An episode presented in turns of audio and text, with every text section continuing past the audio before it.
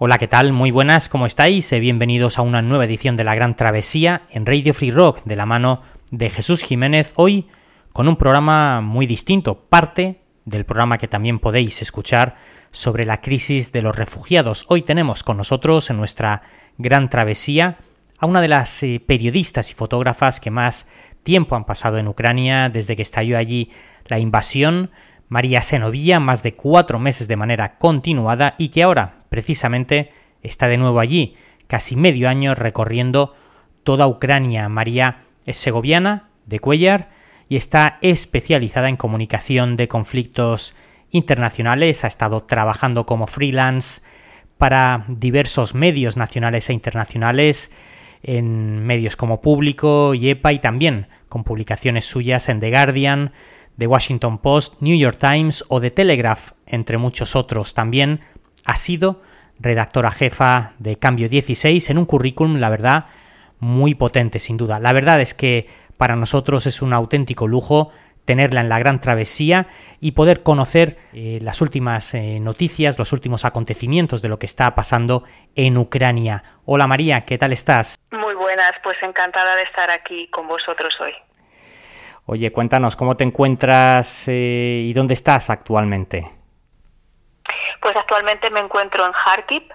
Eh, llegué hace una semana, una semana justo, me, tomé dos meses de descanso durante el verano y, he vuelto otra vez porque además eh, creo que el, que el, momento que se está viviendo ahora es otro nuevo punto de inflexión en esta guerra y quería seguir contándolo, claro. Pues cuéntanos cómo es tu día a día allí para que podamos hacernos una, una, idea, porque en realidad las conexiones que se hacen con algunos medios, pues no en todos, pero sí en muchos, cada vez son más escasas y cada vez más cortas. ¿Cómo es tu, tu día a día? Sí, bueno, esto que comentas de, de, las conexiones con los medios que cada vez son menos, eh, es lo normal en cualquier conflicto. ¿eh? Normalmente cuando estalla un conflicto, la atención de los medios dura el primer mes, con un poco de suerte el segundo. Em, en Ucrania nos estamos deteniendo un poquito más porque nos está afectando de manera directa. Pero obviamente después de casi siete meses eh, se va notando ese desgaste, ese cansancio tanto de, la gente, de la audiencia, de los medios y cada vez cuesta más em, que le den el espacio que, que yo creo que se sigue mereciendo. Y la, la pregunta de cómo es el día a día, pues el día a día es buscar historias continuamente.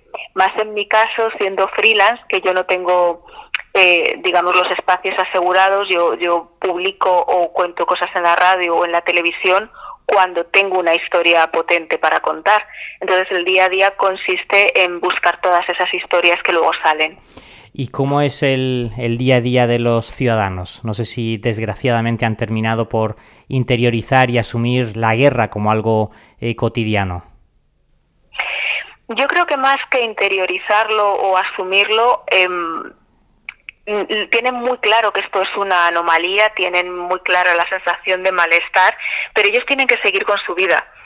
Eh, cuando llegué aquí al principio del, de, de, la invasión, eh, el país estaba completamente paralizado, todo estaba cerrado. Uh -huh. Y yo llegué, eh, fui a la ciudad, de, de, decidí contar eh, esta guerra desde Odessa. En un principio me pareció un lugar estratégico importante y con mucha historia.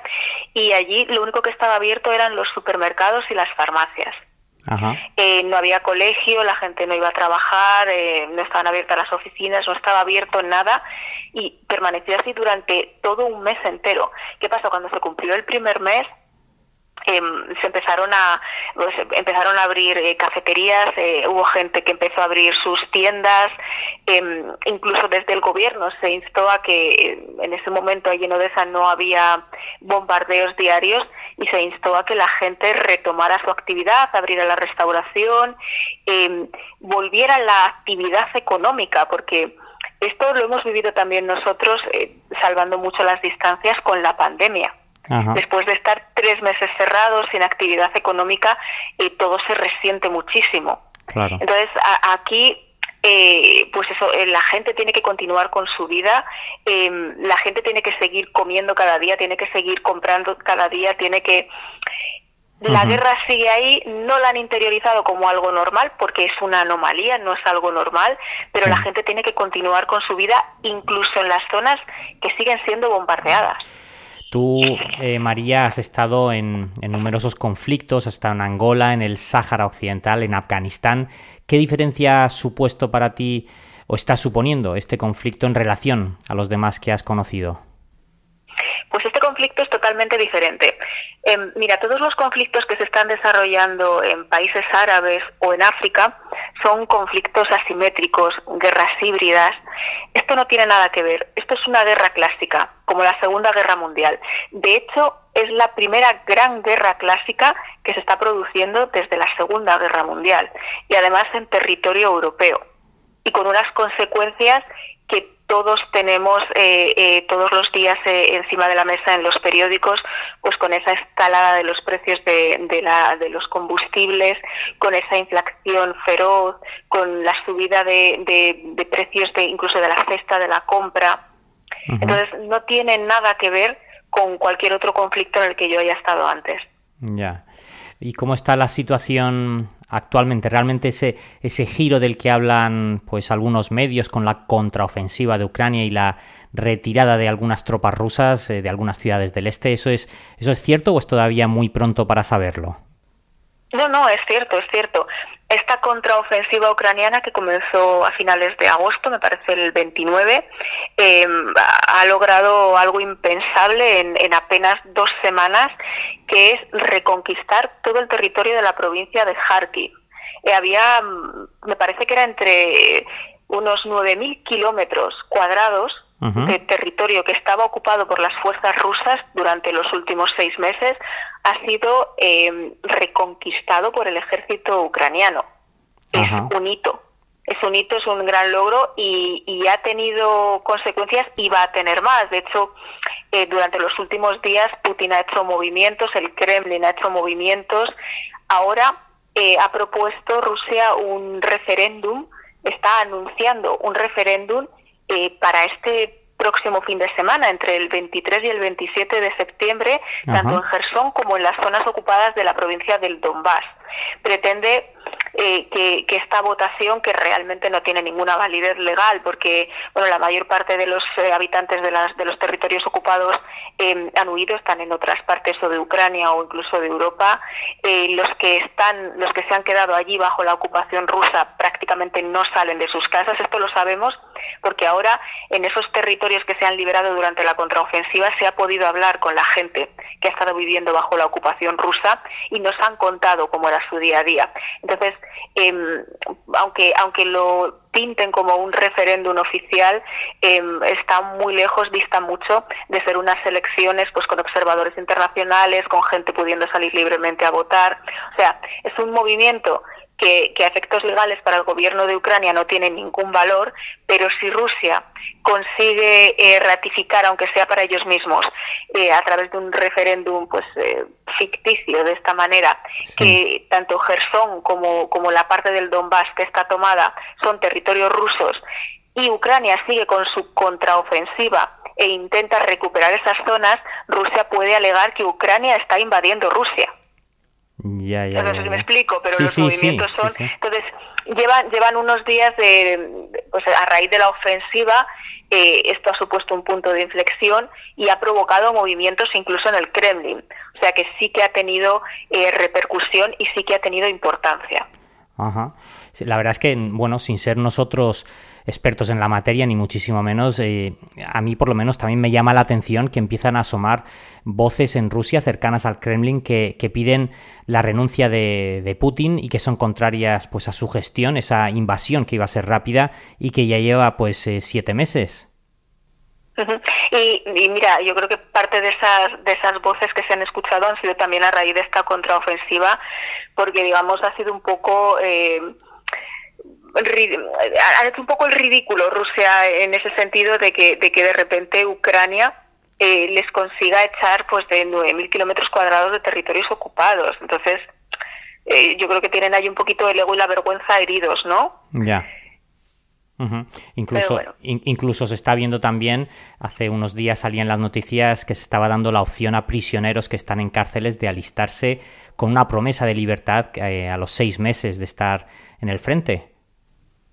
Bueno, eso es terrible. El tema de los presidiarios, que además los mandan a luchar con, con el batallón Wagner, que son, son mercenarios puros y duros, son asesinos a sueldo, eh, implica, o sea, es una muestra de lo difícil que le está resultando a Rusia reclutar voluntarios que quieran venir a su operación especial, como llaman a la invasión de Ucrania, y la falta, la necesidad que tienen de efectivos en sus filas. De hecho, también hay muchas voces en Rusia, pues que cada vez más que piden un envío de tropas masivo. No sé si eso sería una forma también de demostrar que Putin, pues no ha sido capaz de controlar la invasión y que se le ha ido de las manos. Bueno, eso fue un error de cálculo desde el primer momento. Creían que iban a invadir Ucrania en tres días y además creían que, en la parte oeste y sur, que es la parte em, ruso parlante del país y la que más nexos tenía con Rusia, sobre todo a nivel comercial, pues creían que les iban a recibir con flores y abrazos. Y lo que se han encontrado ha sido una resistencia y pues, que hemos visto todos que nos ha sorprendido a todos, a los periodistas internacionales, a la comunidad internacional y que ahí sigue siete meses después. Entonces, eh, después de ese error de cálculo inicial, sí que hubo un cambio de estrategia, que yo creo que se plasmó en abril. Em, eh, en vez de, eh, bueno, decidió lo primero centrar su campaña bélica en, el, en la parte del Donbass, hasta Gerson, con, con ese nexo entre eh, Mariupol y Melitopol, y aparte de centrar su campaña bélica, pues hizo un cambio de estrategia de, de no intentar embolsar grandes territorios, sino pelear ciudad por ciudad, un cambio con el cual consiguió muchos avances en el Donbass. Pero ahora, con la contraofensiva ucraniana, pues es necesario una nueva revisión de esa estrategia eh, si quiere seguir avanzando. Recientemente, además, se están encontrando pues más eh, fosas comunes en varias de esas ciudades con los cuerpos de cientos de soldados ucranianos, no sé si también civiles, con las manos atadas en la espalda y con evidentes eh, signos de tortura. De hecho, tú publicaste hace unos días un, un artículo interesantísimo en atalayar.com que se llama Crímenes de guerra y destrucción, el legado del Kremlin en Izium. ¿Qué es lo que cuéntanos qué es lo que presenciaste allí? Pues presencié eh, la apertura de una de esas fosas comunes. Fue bastante terrible, la verdad. Se van a encontrar más. Em, eh, parece que, es algo, un patrón, ¿no? En, los territorios que han estado ocupados por los rusos eh, aparecen este tipo de enterramientos masivos y aparecen pues personas con signos evidentes de tortura. Esta fosa común, como, como te decía, es la última que se ha encontrado, se van a encontrar más previsiblemente eh, en uno de la ciudad más importante del sur de Kharkiv, una ciudad que fue liberada el pasado 11 de septiembre en esta contraofensiva ucraniana. Y de momento se sabe que hay al menos 450 cuerpos en este lugar de enterramiento masivo. Puede que sean más. Em, se va arrojando información cada día porque la fosa se abrió el pasado viernes, hace unos días. Em, cada día se va teniendo más información. Hoy se ha sabido que em, no, no se, durante estos seis meses de ocupación rusa de la ciudad de Izium no se produjeron funerales en el cementerio porque el ejército ruso tenía allí un puesto militar. Entonces no, no, no, no dejaba a la gente que fueran allí a enterrar a sus muertos. Entonces, tanto los, los ciudadanos como los propios rusos, cuando enterraban cadáveres de prisioneros y de soldados ucranianos los que habían matado, los tenían que llevar a una zona boscosa, a un pinar que había aledaño al cementerio, que es donde se ha encontrado este lugar de enterramiento masivo. Y en él, por una parte, hay fosas comunes, grandes zanjas cavadas donde se han eh, puesto todos los cuerpos juntos, y por otro lado también hay tumbas individuales, cientos de tumbas individuales sin identificar, con una simple cruz de madera y un número escrito con rotulador.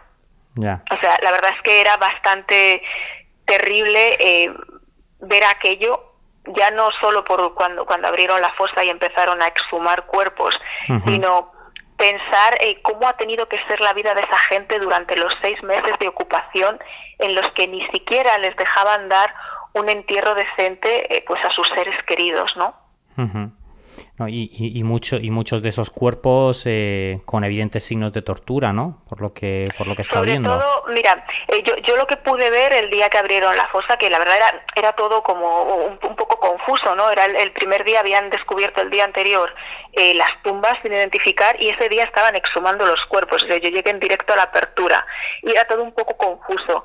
Pero lo que sí se veía era que la parte de las tumbas individuales sin identificar pertenecían eh, a civiles y la fosa común era donde estaban enterrados sobre todo militares. Se veía por los ropajes, ¿no? Las botas, eh, chaquetas militares, eh, los cadáveres que exhumaron se veía claramente y esos eran los que tenían mayormente signos de tortura. Había algunos maniatados, apareció alguno incluso con una soga al cuello. O sea, er, son crímenes de guerra indiscutibles indiscutibles. Y bueno, ahí estaban los técnicos del laboratorio criminal, de criminalística de Kharkiv y la policía, pues eh, levantando esos, esos cadáveres y, notificando, documentando todo aquello. Aún así, te diré que la mayor parte de, de los cuerpos que están enterrados en este sitio son civiles civiles que han perecido en los bombardeos y también en los combates urbanos que se han producido en Isium. Ya. Oye, ¿cómo, ¿cómo se percibe esa invasión en los países limítrofes? Es evidente que durante los primeros meses pues hubo un éxodo, un movimiento migratorio bestial. No sé cómo es ahora, si el flujo de, madres con sus hijos pues que abandonan el país es el mismo que, en febrero o marzo. No, no tiene nada que ver. Yo creo que se ha parado muchísimo. Y yo lo que vi, pero lo, lo empecé a ver ya en, a finales de mayo, es que mucha gente regresaba porque ya después de dos, tres, cuatro meses fuera de sus hogares, pues hubo gente que no se sintió bien acogida en otros países europeos. Hubo gente que simplemente echaba de menos a su tierra y, a sus familias, porque ten en cuenta que los hombres entre 18 y 60 años, por la ley marcial, desde que empezó la guerra, no pueden salir de Ucrania. Entonces, ese éxodo de refugiados es de mujeres con niños que en la mayoría de los casos obviamente echan de menos pues a sus maridos, a los padres de, sus niños y deciden volver.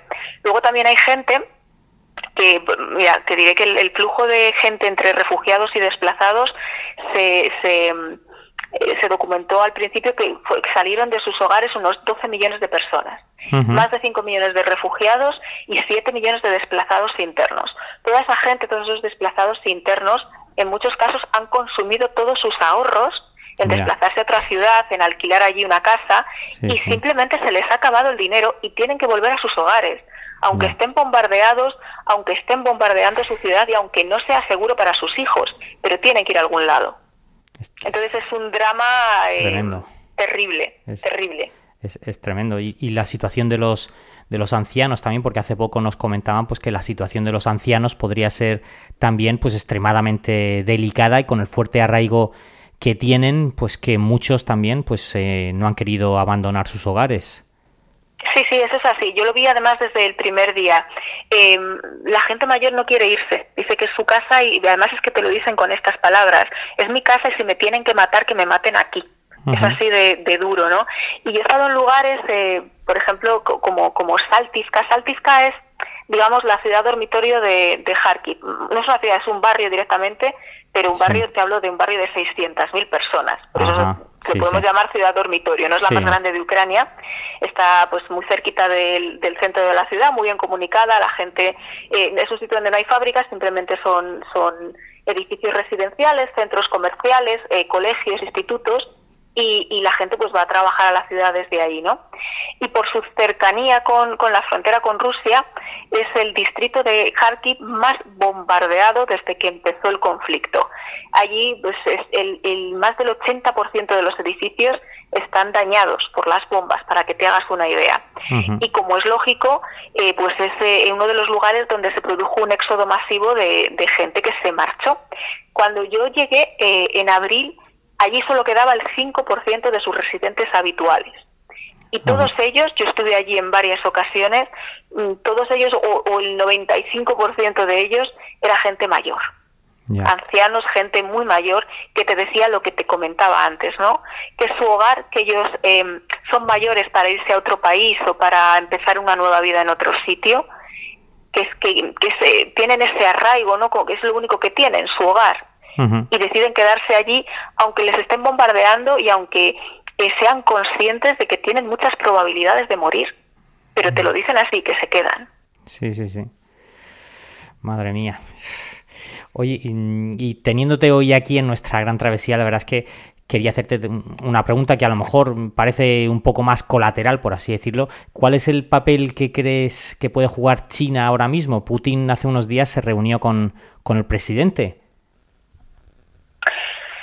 Pues es que esto es impredecible, sinceramente, sacar la bola de cristal y, a ver qué pasa. Eh, yo creo que China tiene, tiene mucho que perder porque tiene demasiadas relaciones comerciales con el resto del mundo como para posicionarse claramente al lado de Rusia. China se ha estado poniendo un poco de perfil y claro, entonces de repente estas declaraciones de los últimos días en las que eh, si Putin le dice a, Putin eh, vamos a, liderar un mundo cambiante, pues nos han dejado a todos un poco desconcertados, ¿no? No lo sé, ya te digo que son días y esta, esta semana eh, eh, son días de muchos movimientos y, de muchos anuncios por parte de diversos líderes políticos internacionales. Sí, y que puede generar muchos cambios en, apenas unos días, ¿no? Efectivamente. Ajá. Pues por último, María, ¿cómo, cómo es trabajar en ese entorno, en un medio freelance, que realmente os jugáis la vida pues para informar al resto del mundo y que muchas veces incluso sois eh, objetivo pues precisamente por contarlo. Pues mira, eh, hace mm, dos o tres días eh, en, en Kramatos precisamente han bombardeado el hotel donde se quedaba la mayoría de la prensa internacional, el Hotel Kramatos no había pasado hasta ahora. Eh, la, prensa aquí no, no parece que esté siendo un objetivo específico.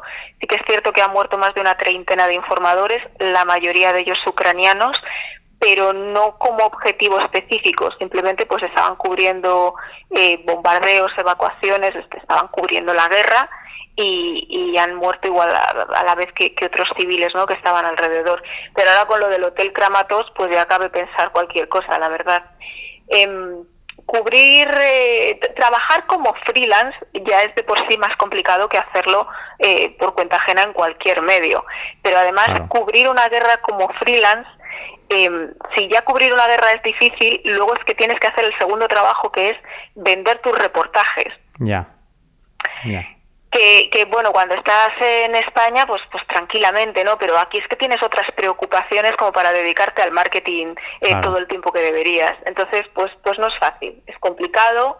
Eh, ya te digo que requiere el doble de esfuerzo que si vienes enviado por otro medio, además tienes menos, menos respaldo, pero bueno, pues eh, intentas y menos recursos. seguir Menos recursos económicos, eh, menos recursos económicos también, entiendo. Los recursos económicos que tienes son los tuyos. O sea, tú cuando vienes a cubrir una guerra como freelance, vienes con tu dinero por delante. Si luego vendes los reportajes, los recuperas y ganas lo que sea, bien. Si no los vendes, tú asumes las pérdidas. Eso es ser freelance. Y cubrir un conflicto armado es muy caro. Ya, ya, ya, ya. Pues María, muchísimas gracias por tu tiempo, por compartir tus experiencias con nosotros y sobre todo por, todo ese trabajo tan encomiable que, llevas haciendo. Un placer, Jesús, gracias a ti. Pues nada, cuídate mucho. Pues, pues nada, hasta aquí nuestra gran travesía. Nos vamos con los Rolling Stones, Give Me Shelter, Dame Cobijo y recordando que, bueno, como cantaba Mick Jagger, que la guerra está a un disparo de distancia pero el amor está también a un beso de distancia. Chao.